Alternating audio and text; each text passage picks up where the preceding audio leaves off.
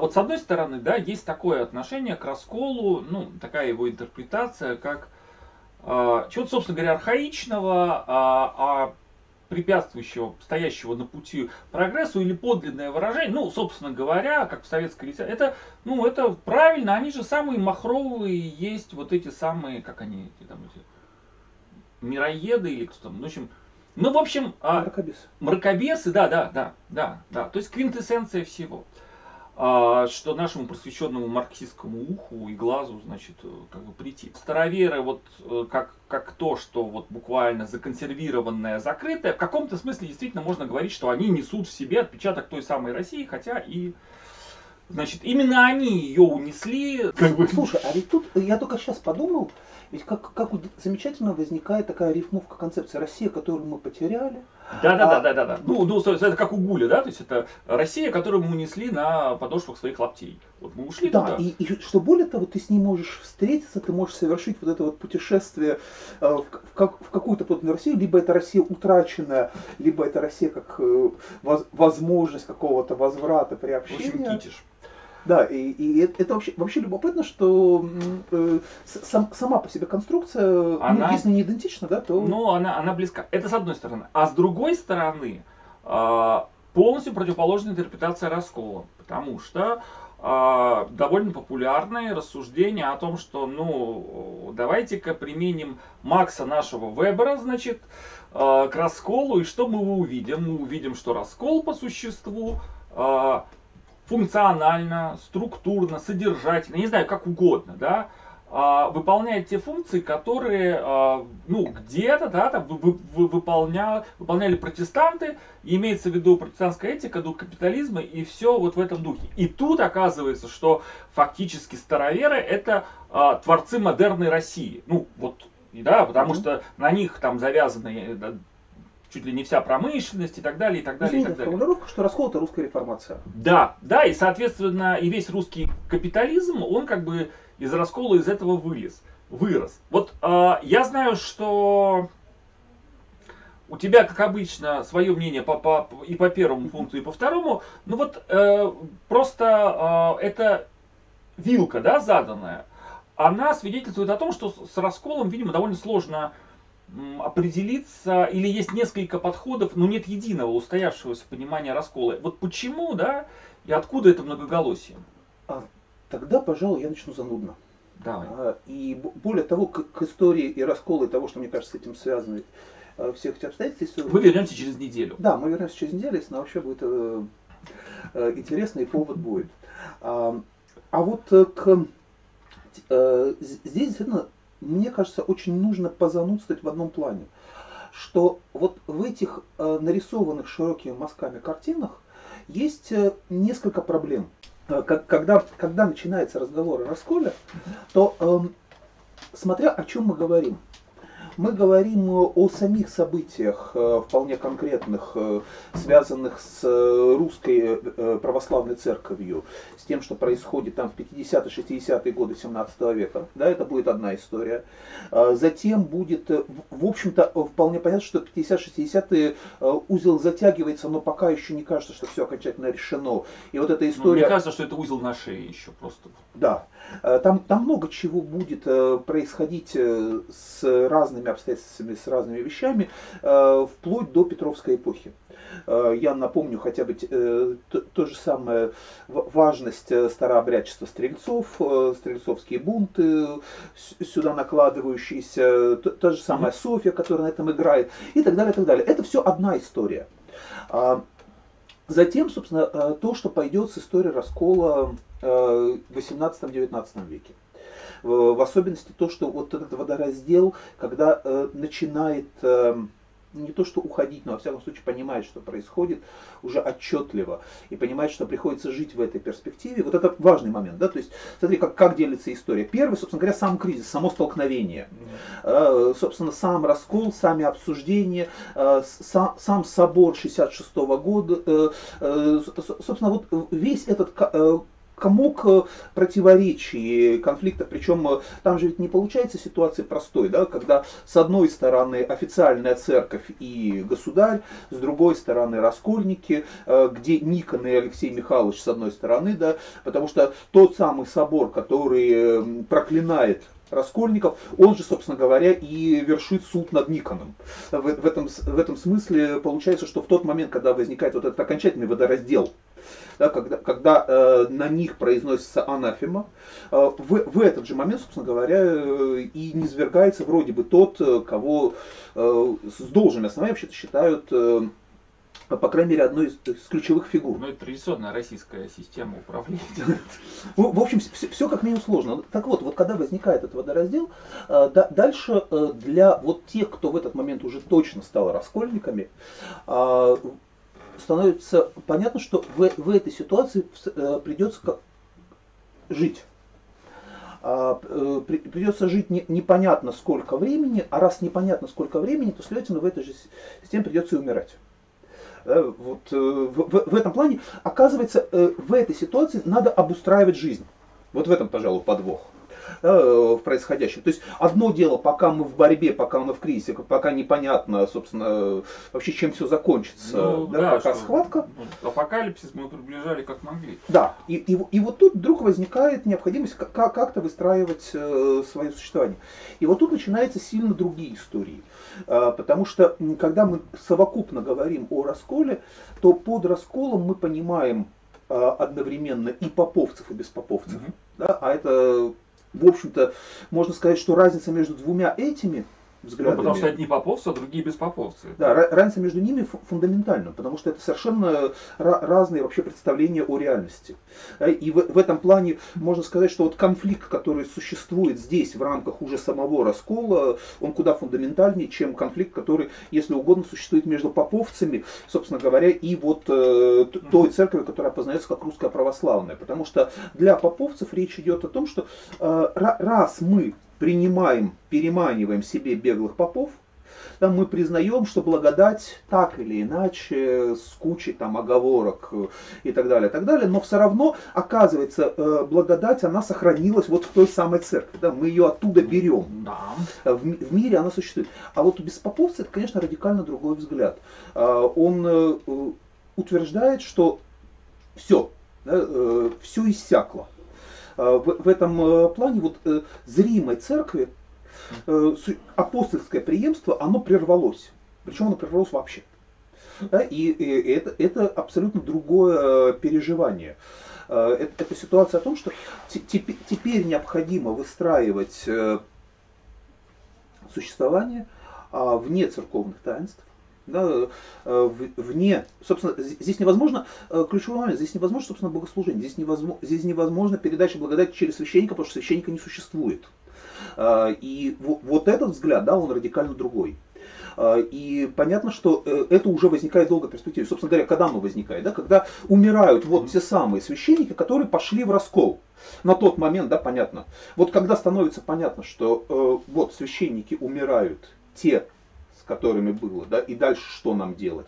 Дальше нам искать других, дальше нам каким-то образом выходить из этой ситуации или принять, да, ситуацию, что все, вот эти последние, они действительно последние. И дальше чего мы ждем? Дальше, собственно, ведь ключевой момент апостольского преемства заключается в том, что ведь ты его не срастишь заново. Да, в этом плане вывод беспоповцев, он радикален. Он не разговор про то, что у нас прервалось на какое-то время. Да, потому что в этой логике у тебя для тебя это признание конца. Потом нельзя сказать, что апостольское преемство восстановилось. Ты связал нить. Нет. Да? Либо оно существует в непрерывности, если оно закончилось, значит оно закончилось вообще. А это означает, что перед нами последние времена. Вот просто точка.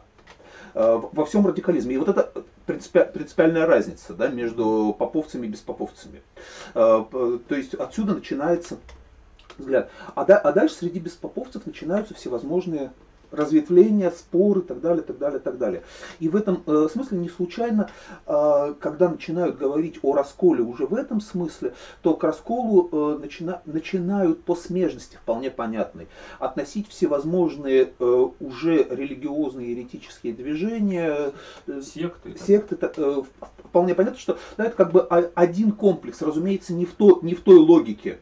Да, что это все ветвящийся именно раскол, а в том смысле, что это вот одна среда, одни близкие достаточно логики порождения, именно социальной логики, отчасти интеллектуальной логики. И в этом плане, когда начинают говорить о расколе широко, то понятно, что мы сталкиваемся с очень разными вещами.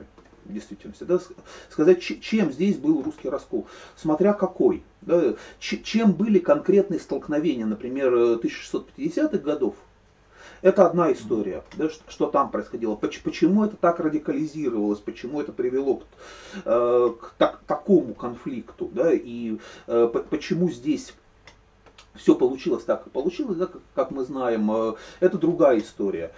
И столь же понятно, что как только мы выходим вот уже вот на этот раскол уже там 70-х, 80-х годов 17 века с его внутренними логиками, да, мы опять же имеем другую ситуацию.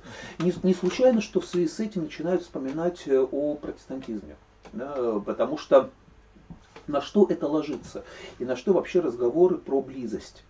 Они ведь тоже глубоко не случайны, потому что то единство, которое можно обнаружить, ну не единство, да, скорее какая-то рифмовка, какое-то сходство, ну, да. Это как раз история про беспоповцев.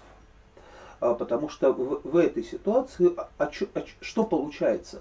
Получается, что у тебя существует, да, какая-то община, но в этом смысле нет ключевого. У тебя нет посредника между этим миром и тем миром.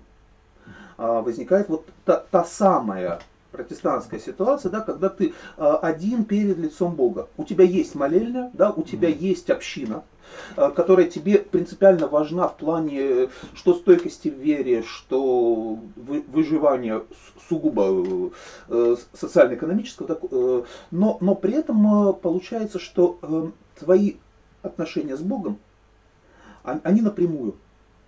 Они не опосредованы веществом. И вот здесь возникает эта ситуация парадоксального одиночества, которая, да, близка, разумеется, с протестантизмом, да, то, что мы можем найти вот этот ключевой пафос Лютера, когда он говорит, но я обращу внимание на важный момент. Для Лютера ведь речь идет о том, что все священники. Вот, это его ключевой тезис о том, что все являются священниками, каждый, абсолютно каждый. Для, разумеется, раскола ситуация другая, да? Священство исчезло.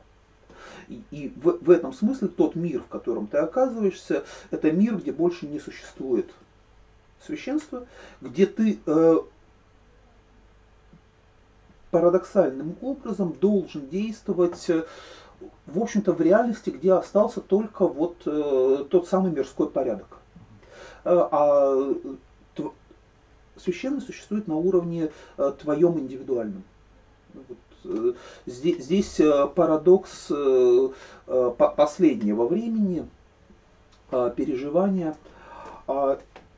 И мне кажется, что вот проблема вообще самого разговора о расколе такими широкими мазками, то что действительно сливаются воедино совсем разные или очень разные, во всяком случае, вещи. Когда мы, например, начинаем говорить о том, что вот раскол там связан с предпринимательством. С одной стороны, да. Разумеется, можно зафиксировать. Но с другой стороны, если мы так уж пытаемся посадить это именно на веберовский тезис, то у нас возникнет проблема, потому что ведь веберовский тезис – это тезис про расколдование мира, это тезис про то, что из радикальных протестантских сект немногих, там, где формируются специфические модели отношения к миру, где формируют, собственно говоря, речь идет не просто о кальвинистах, да, а речь идет об определенных радикальных направлениях, которые выросли из кальвинизма, которые сталкиваются вот в этой радикальной версии. Собственно, на чем построен кальвинизм? Я позволю себе маленькое просто отступление здесь, чтобы напомнить. Ведь кальвинизм сталкивается с проблемой предопределенности к спасению. И при этом парадокс заключается в том, что ты не можешь знать, спасен ты или нет. В этом смысле Господь изначально избрал кого-то к спасению, а кого-то к суду, но кого именно и по каким именно основаниям ты, собственно говоря, знать не можешь. Вот эта ситуация предопределенности, ну, о чем, например, тот же самый Вебер пишет, это, конечно, совершенно невыносимо. Если всерьез это принять, да, это совершенно невыносимо по накалу, по глубине переживания, из которого возникает необходимость как-то выбраться. Потому что ну, не можешь ты жить постоянно в этом состоянии. Тебе нужно в любом случае какие-то формы снятия тревожности. И здесь возникает логика, в том числе логика поиска не абсолютных доказательств, но свидетельств того, что ты избран. То есть здесь как раз вот та самая логика снижения тревожности. Да, до страшного суда ты, конечно, никогда не узнаешь наверняка, да, стопроцентной гарантии тебе никто не даст. Но поскольку Господь любит своих, благословляет, то, соответственно, если ты способен к усердному труду, если ты способен выполнять правила, если ты способен жить праведно, если тебе в ответ на твои попытки жить праведно, тебе дается благословение в твоих трудах, то это, собственно, тобой воспринимается как, да, возможно, это свидетельство того, что Бог избрал именно тебя. Легкий намек. Да. В этом смысле, еще раз подчеркну, да, вот это очень важный момент. Да, здесь нет доказательства, но понятно, что если ты ведешь жизнь формально правильно, если ты все делаешь верно, если ты получаешь удачу, это все равно ничего не гарантирует процентно. Но если ты не получаешь этого, то, в общем-то, это воспринимается явно как вопрос о том, что ты не из избранных. И вот здесь очень важный момент, что это, да, вот этот взгляд, в том числе эти практики, которые там формируются, там долгая история, разумеется, но они постепенно становятся самодостаточными. Да, то есть вообще вся история у Вебера это про то, что вот эти сформированные, да, с очень долгим генезисом, то, что там затем, например, Легов будет удлинять, когда он будет говорить о том, как форма рациональности, например, относится к тому же самому, тем же самым монашеским практикам. Об этом будут писать очень многие исследователи. Но ключевой тезис состоит в том, что здесь происходит расколдование мира, в том числе за счет очень важного переворачивания. Дело в том, что вот если мы вспомним средневековый мир, он предполагает, что, собственно, вот здесь мы, кстати, увидим и православную картину. Он предполагает, что перед нами есть область священного, есть область мирского, да, есть некая иерархия, через что передается тот же самый священник здесь как посредник, да, выступает и так далее, так далее. А когда звучит лютеровский ключевой тезис о том, что... ведь лютеровский тезис звучит очень сильно. Да? Лютер заявляет, что все свято. И внешне это выглядит, разумеется, как очень сильное движение. Да? Бог в равной степени присутствует повсюду. Это не история про то, что Бог больше здесь, чем вот здесь. Нет, да? Бог настолько абсолютен, в этом смысле, какие здесь сравнительные степени? Бог абсолютен, он в равной степени присутствует в любой точке мира, он одинаково близок и к тебе, и к другому, и так далее, и так далее. Тебе не нужно совершать пространственное движение, чтобы приблизиться или удалиться к Богу, да, потому что это, в этом смысле тебе нужно совершать что-то с собой, да, или Бог тебе дает дар совершить это, но это не история про какое-то движение. Так вот, и из этого же сразу следует в логике, еще раз, причем сразу следует в логике, но никоим образом не в самой реальности. Да? В реальности, бог знает сколько времени, это растянется, да? И более того, мы до сих пор можем говорить о том, что мир не расколдован в этом смысле до конца. Да? У Вебера речь идет о продолжающемся расколдовании мира, вот, в этом движении. Но вот эта формула «все свято», да, она одинаково переворачивается, да, либо мы говорим, что вот есть что-то заколдованное, да, мир выступает как заголовок чудесный. Если мы говорим, что все чудесно, ничего не чудесно. Да, естественно. И если любое событие, любое действие, любой акт мы объявляем божественным чудом, то это означает, в принципе, что такую же силу имеет прямо противоположная формула. До тех пор, пока перед нами иерархия, до тех пор, пока перед нами выделение. А я напомню, что вот до реформационной логики, да, у нас, разумеется, есть область естественного, область упорядоченного, да, и область чудесного. Вот пока у нас существует вот это разграничение, понятно, что мы находимся в одной ситуации. Затем происходит радикальный порыв.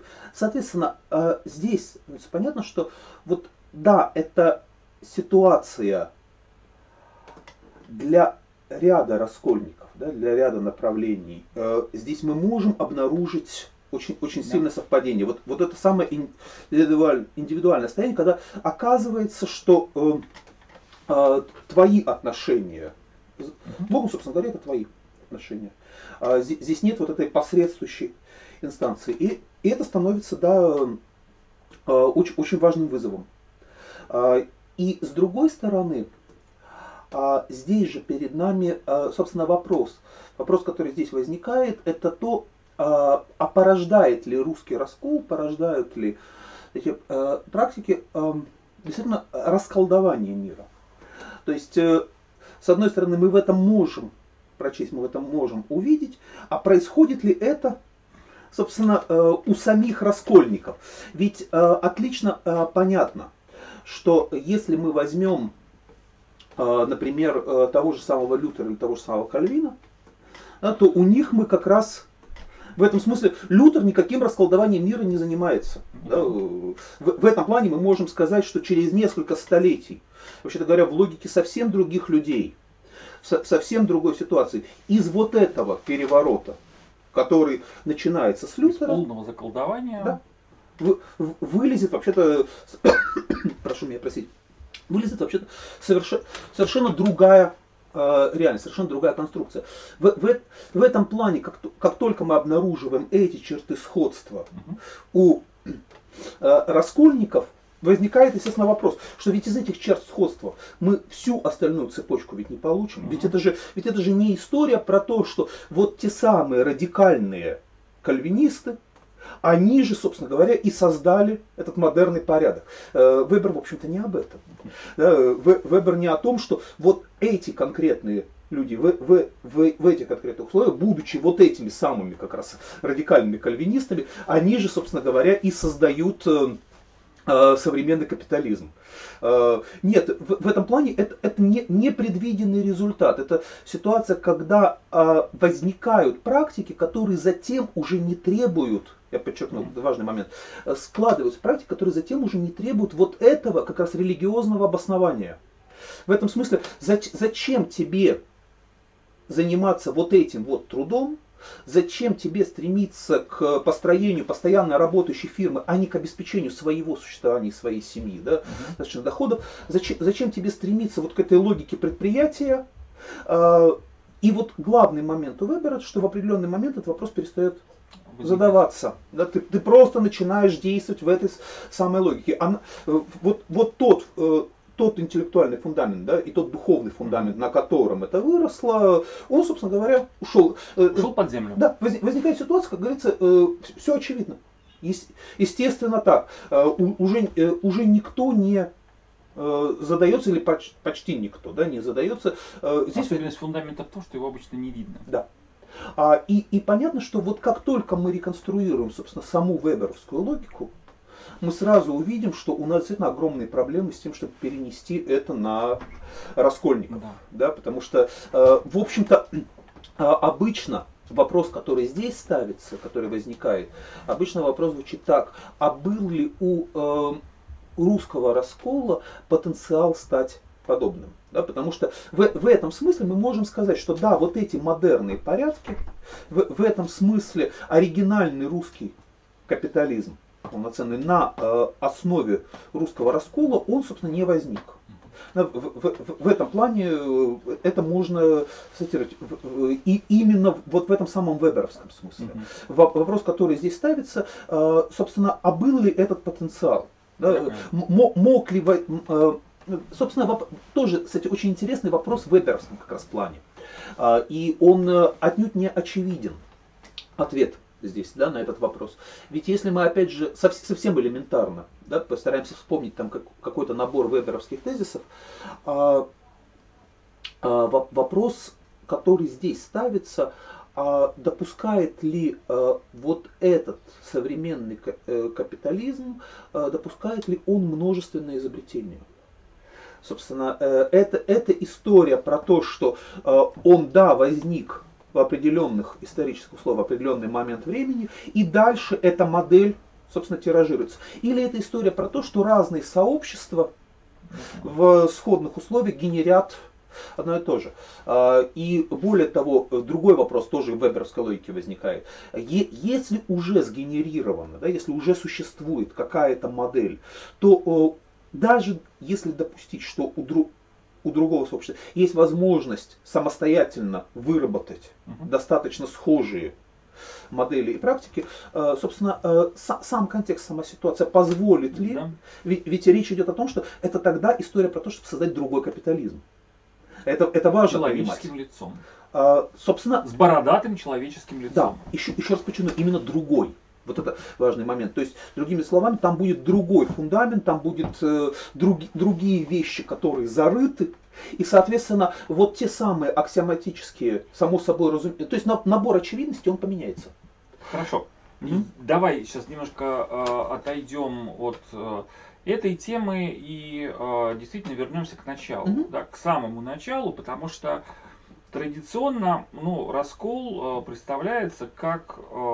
опять же, да, условными студентами, школьниками, как столкновение тех, кто хотел перемен, с теми, кто не хотел перемен.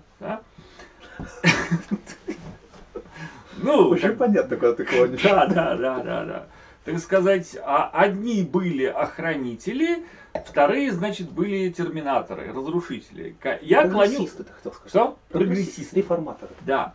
Я хотел спросить, да, собственно говоря... Если я правильно представляю себе картину, раскол же начался совершенно безобидных и здравых вещей, да? С книжной справы. С книжной справы, да. Просто если мы посмотрим, то, в общем, мысль была, и я так понимаю, что никто был не против, что надо как-то навести порядок, потому что в источниках, по которым идут богослужения, по которым вообще как-то все это происходит, есть некоторые разночтения. Но проблема была самая... элементарно, да, если совсем коротко. Первый уровень проблемы. У нас есть набор рукописных источников.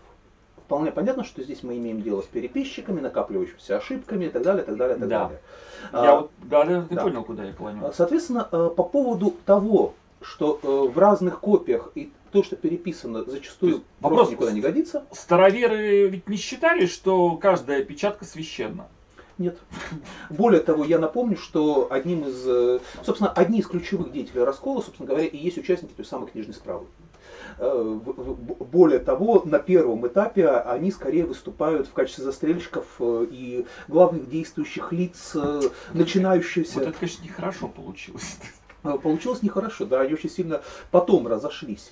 Потому что вопрос, который возникает, естественно, следующий. Хорошо, каким образом мы тогда установим адекватный текст?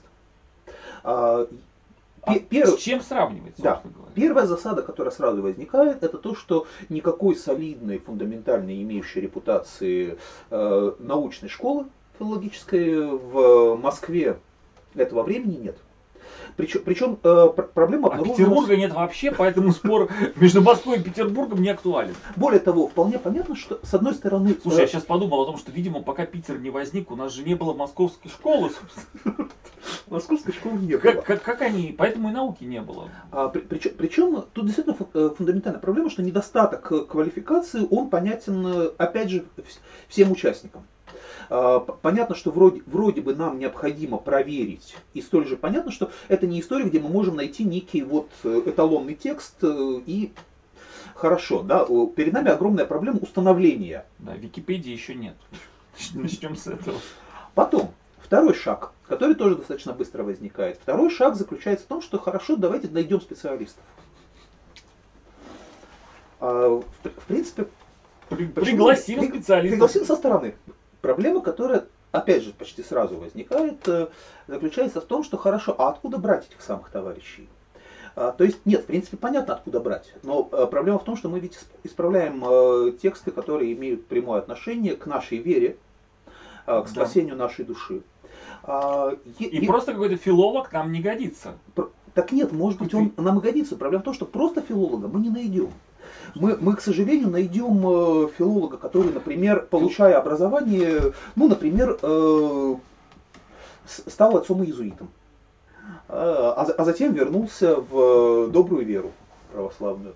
Он, конечно, получил выучку, но в этом смысле у нас... Или, не дай бог, какой-нибудь лютеранин, что, конечно, может быть и лучше товарища иезуита, но, в общем, как бы тоже... Хрен слаще редьки или нет, это вот большой вопрос. Да, в этом смысле как раз, если бы московские ребята могли найти просто филолога, это, конечно... Если бы была машина времени, они могли бы высадиться на филфак. Да, это бы им сильно помогло. Проблема в том, что, собственно, никакой простой филологии, естественно, не существует. Более того, не очень понятно, существует ли она сейчас, да, но тогда, в общем, проблема огромная. Соответственно, дальше возникает вопрос. Правильно, что на филфак брали только девушек, сейчас берут, как известно, да? Тогда девушек не брали, филфаки просто пустые стояли. Хорошо. Следующая проблема, которая перед нами возникает, это проблема того, что, да, вопрос, который возникает... Тогда, получается, с каким бэкграундом брать людей? Да. Естественно, да. Опять же, с нашим, такой, с правильным. Но с правильным ведь, вот мы правильны, у нас нет соответствующих кадров. Мы можем попросить греков. Как бы тоже заход довольно простой. Товарищи, да. Греческие товарищи, они готовы. Они всегда готовы помочь. Но проблема в том, что, как говорится, мы, во-первых, помним, что у них совсем недавно была большая напряженка с православием. А заметьте, мы хотим именно товарищей, в вере которых мы убеждены, мы им доверяем... Очень важную вещь, да, фундаментально важную. Здесь... Греческие товарищи мало подходят на это. Здесь добавка еще проблема в том, что зачастую сами эти греческие товарищи в основном ориентируются на выводы вот как раз тех самых, даже не греческих товарищей, или товарищей, которые, конечно, греческие, но перестали быть православными товарищами, которые, конечно, довольно недалеко, например, в той же самой Италии находятся, да, но... Мы возвращаемся к исходному, да, то есть перед нами... А вопрос-то серьезный, да? Вопрос более чем серьезный, да? Стратегической национальной безопасности. Это да, кстати. Просто говоря, вопрос, кому мы будем доверять все наши ядерные секреты, ну, говоря современным языком. Да, все наши божественные... Кому мы дадим полный доступ. Да.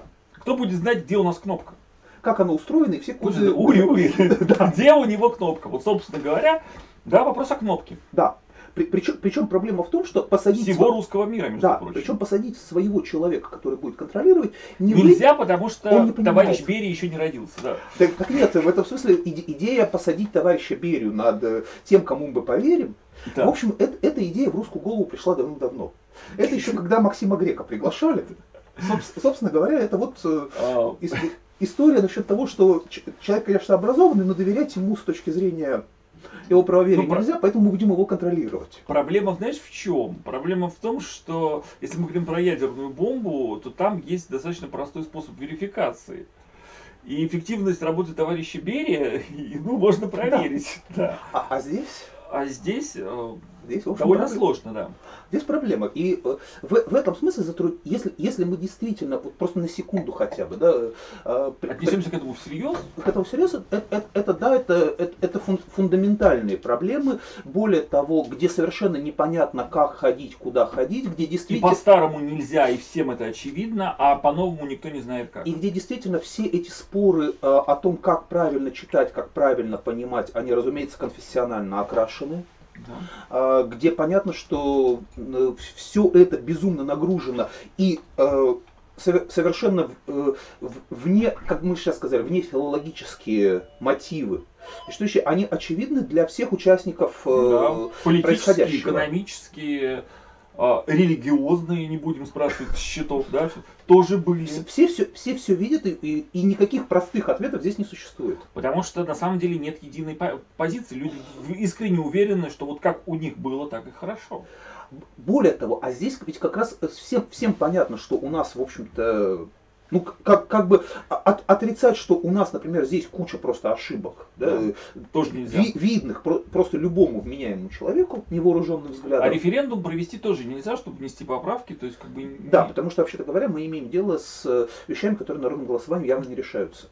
Да, и более того, глаз большинства здесь скорее скажет нам о том, что вот это точно не то. Неверным путем идет, товарищ. Да. В общем... В этом плане вопросы книжной справы начинаются, как только вообще хоть какой-то порядок после смуты наступил по Москве.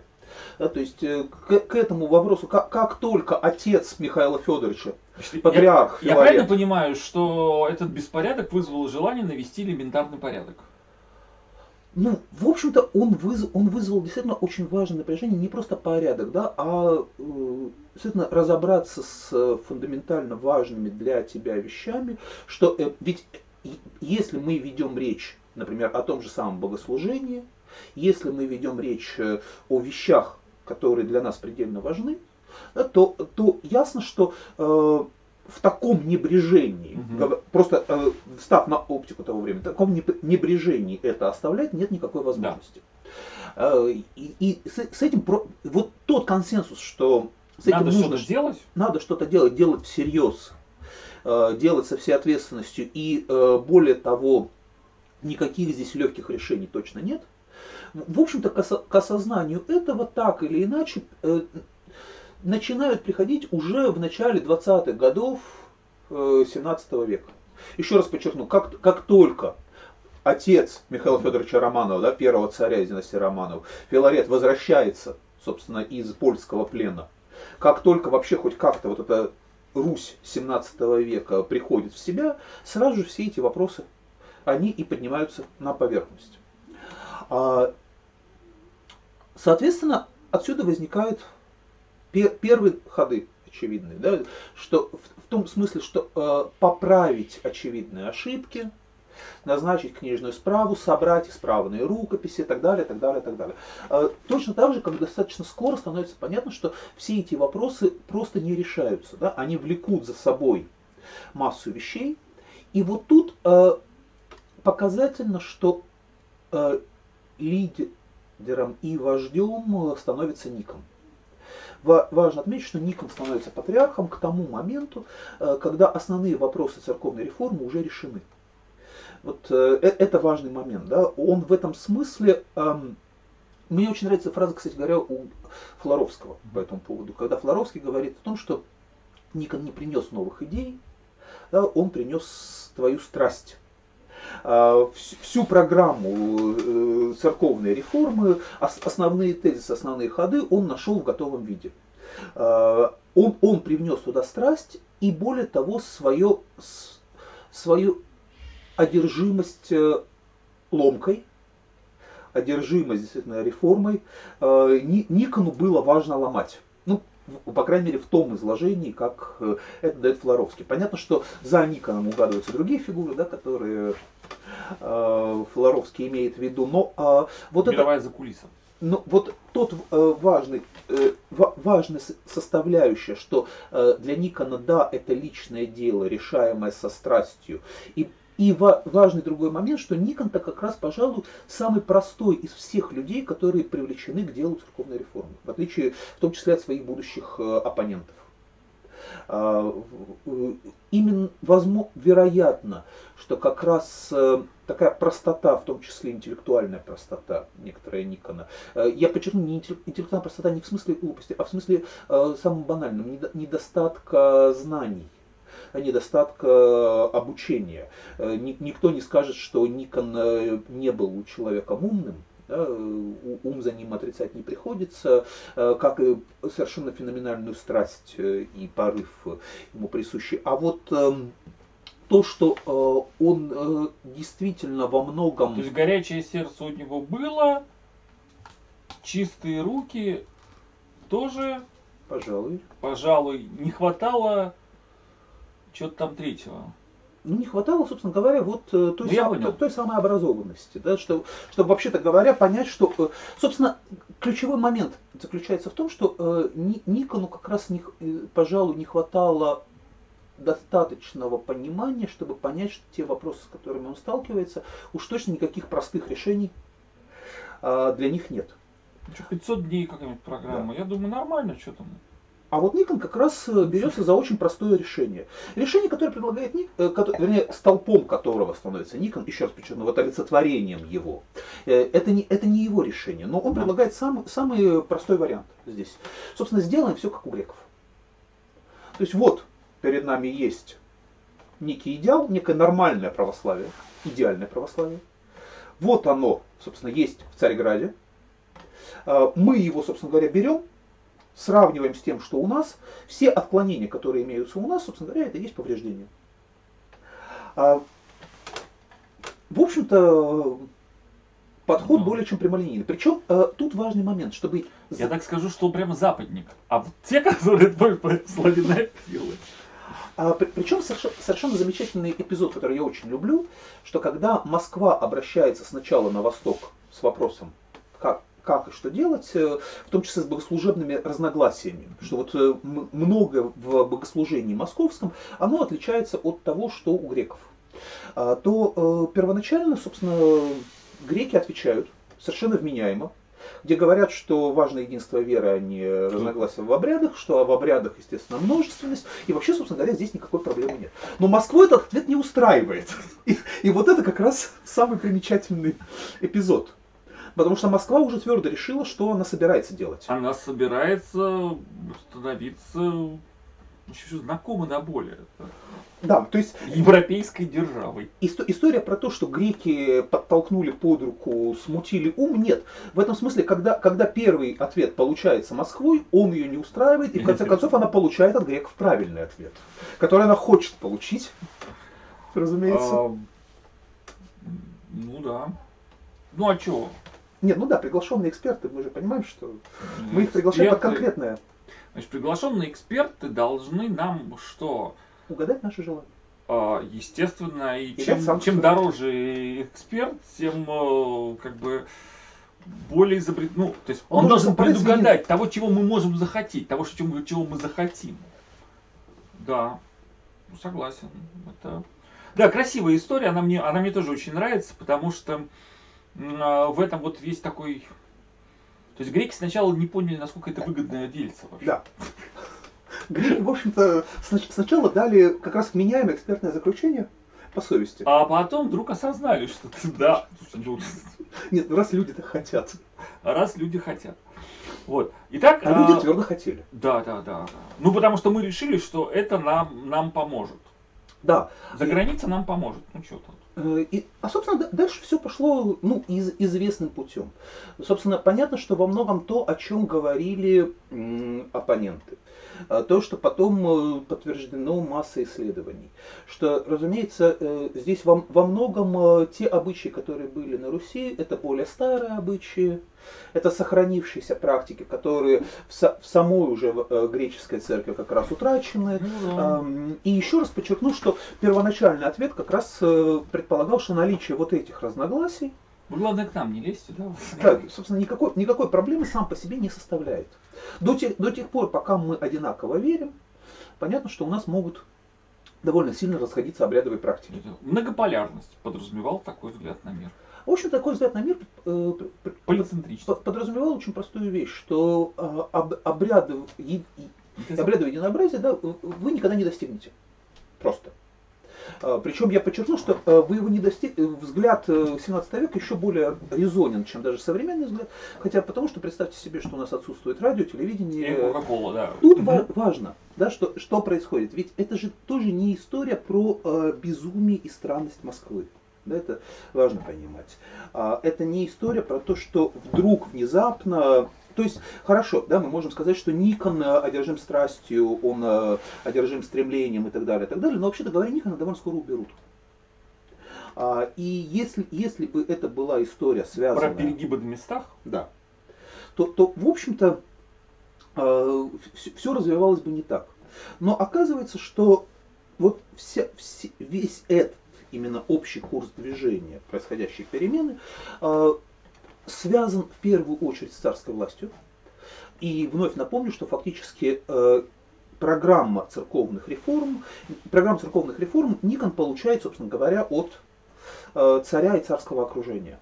В этом смысле, если уж совсем грубо, да, и полушутливо говорить, его ставили под задачу. Из администрации царя. Знаешь, что такое? Отце. Откуда из отцешечки? Так вот, собственно, теперь возникает вопрос, почему в таком случае уже для того же самого Алексея Михайловича, почему для Московской Руси вдруг возникает столь принципиальное желание, еще раз подчеркну. Это до Петра ведь еще. Да. Почему такое желание именно провести церковную реформу? Да, причем такую.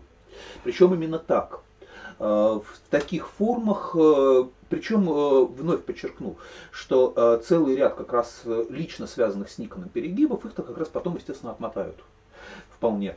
А вот все вот эти ключевые линии, они останутся. И вот здесь можно сказать, что, и опять же, сильно угрубляя, понятно, что важно отметить, мы все-таки говорим о людях, для которых вот этот мир христианства – это обязательно вся их реальность. В этом плане это скорее та ситуация, где нет никакой отдельной религии. Да, и, кстати, это важный момент, это не позволяет с ней играть. Да. В этом смысле важно отметить, что если все является религиозным, то это означает в том числе, что и сугубо прагматические конкретные вопросы, они тоже являются религиозными. И, следовательно, решение прагматических вопросов, да, потребует здесь религиозно, равно как и наоборот. Да. Здесь нет вот этого секулярного пространства. Так вот, для Алексея Михайловича вот та перспектива, в которой существует, собственно, здесь задача, которая решается, в частности, это то, что мы постфактум будем определять как уже последовательные шаги к становлению будущей Российской империи. Я опять же напомню, да, что вот, например, Майкл Ходорковский очень хорошо в свое время описывал, ну как в свое время, да, лет 15 тому назад, в работе того времени. Так вот, он описывал принципиальную разницу между оптикой до смутного времени и после смутного времени с точки зрения позиционирования царской власти в одном отношений. Если до смуты, если Рюриковичи имеют, если угодно, два лица, два титула, они одновременно обращены к Западу и там используют, естественно, и титулатуру, и набор образов, связанных с западным миром, то, соответственно, они имеют еще и восточное лицо. Они выступают наследниками, собственно, Орды по отношению вот к тому степному миру. Они претендуют на то, чтобы стать Ну, собственно, с каждым надо говорить на его языке. Да. Здесь принципиально важный момент. Да, в этом смысле для того же самого Иоанна Васильевича или Федора Иоанновича здесь история про то, что одно не отменяет другое. Здесь разные аудитории и разные ракурсы. То вот для Романовых история, разумеется, исключительно про западное. Выбор здесь без двойственности. Вот это важный момент, да, в обращении. Безвестность не в том смысле, что когда к тебе так из степи обращаются, ты это принимаешь. Но сам ты целенаправленно не транслируешь вот эту модель. И важнейший момент в том, что в 50-е годы 17 века Москва после очень долгих колебаний, мы всю эту историю знаем и так далее, Москва в конце концов решается на ключевую схватку с Речью Посполитой, воспользовавшись, естественно, тяжелыми обстоятельствами. Причем, я подчеркну, Москва очень долго колеблется, да, потому что понятно, что история про ответ, например, тех же самых казаков, когда они бьют челом принять в подданство. Понятно, что казаки ведут свою игру, Москва ведет свою. Столь же понятно, что получить этих самых подданных, это в общем-то, безумно сложная история, которая никаких простых решений в обозримой перспективе не будет иметь. Более того, отсюда возникает знаменитый спор, который в популярных вариантах продолжается по сей день, Переяславская ради, о чем именно договорились стороны. Видимо, современные... Каждый говорил о своем. Естественно. В этом смысле каждая из сторон решила, естественно, не докручивать ситуацию до предельной ясности по вполне понятным причинам. Потому что обе стороны считали нужным договориться. А с другой стороны было понятно, было невозможно. Да. И обе стороны пришли к вполне резонному выводу, что дальше станет понятно. Сделаем вид. Что мы договорились? Да. Не будем проговаривать те пункты, где заранее понятно, что мы не сойдемся. И, соответственно, отсюда же этот важнейший момент, что тем самым Москва, да, на что она претендует? Она же претендует... Ну, то есть это рельсы, это, собственно, инфраструктура для нашей экспансии. Да, Москва, собственно говоря, претендует вот теперь уже на полном серьезе на то, чтобы быть великая, малая, белая. Ну хорошее дело. Да. Собственно, история про то, чтобы да, осуществить в новых условиях, в новом варианте, ну, экспансию вот на то самое присоединение, собственно, того православного люда на однозначных условиях. Да. Причем присоединение в таком масштабе, собственно говоря, сколько получится. Никто не предполагает, что... Я напомню, что это вызовет дальше сложнейшую, тяжелейшую войну с массой обстоятельств. В конце концов, Москве достанется, собственно, левобережная Украина. Да, там все будет сложно. Но в определенный момент речь идет о том, что действительно... возможно, получится получить значительную часть того, что там называется Литвой.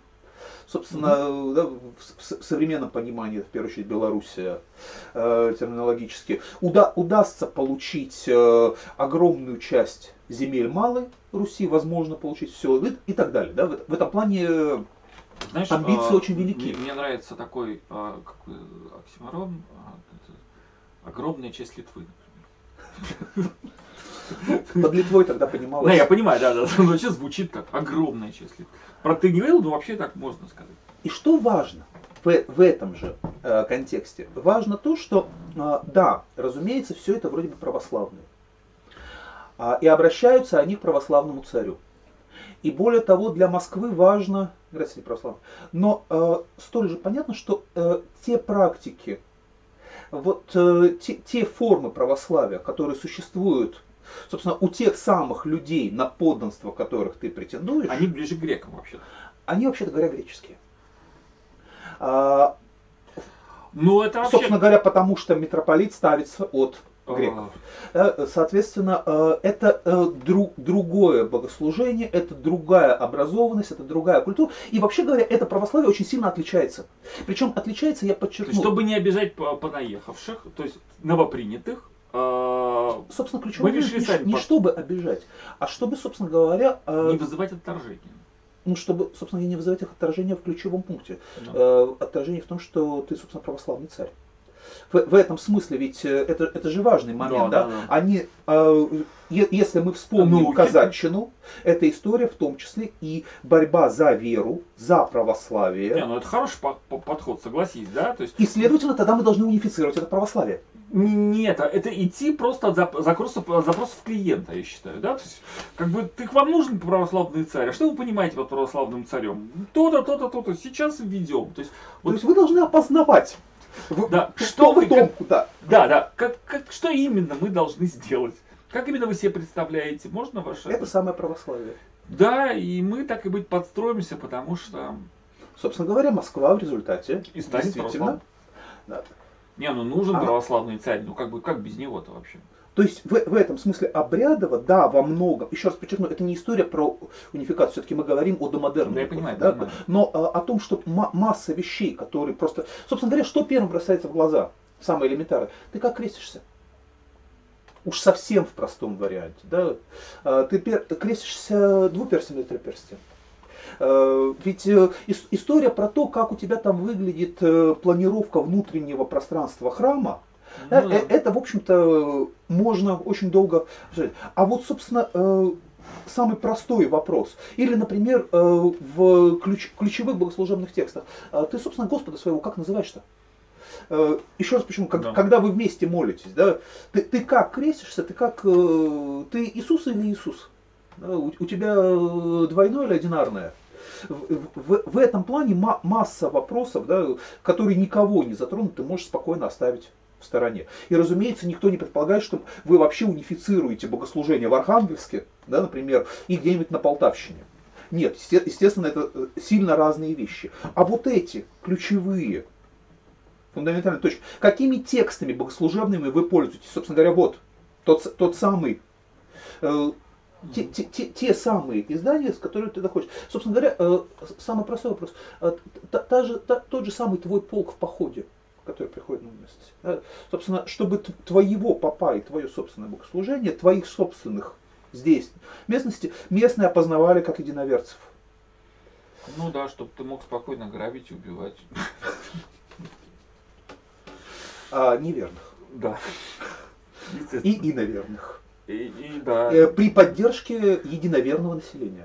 Да, естественно. Что очень важно. Конечно. Да. В этом смысле, ведь в этом смысле те, кого ты считаешь единоверными, они тоже должны считать тебя единоверным. И в этом плане никаких идиотских вопросов на первом базовом уровне возникать не должно. Да.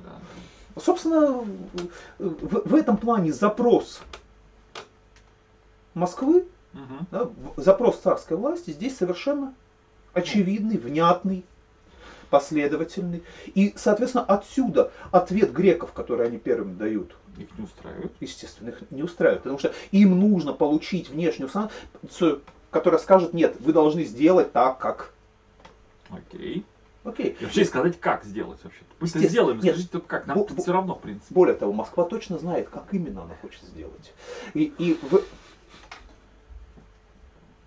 в этом смысле Москва устойчиво добивается того, чтобы греки, в конце концов, точно ей сообщили тот самый ответ, который, соответственно, московская власть принципиально уже имеет в общем контуре.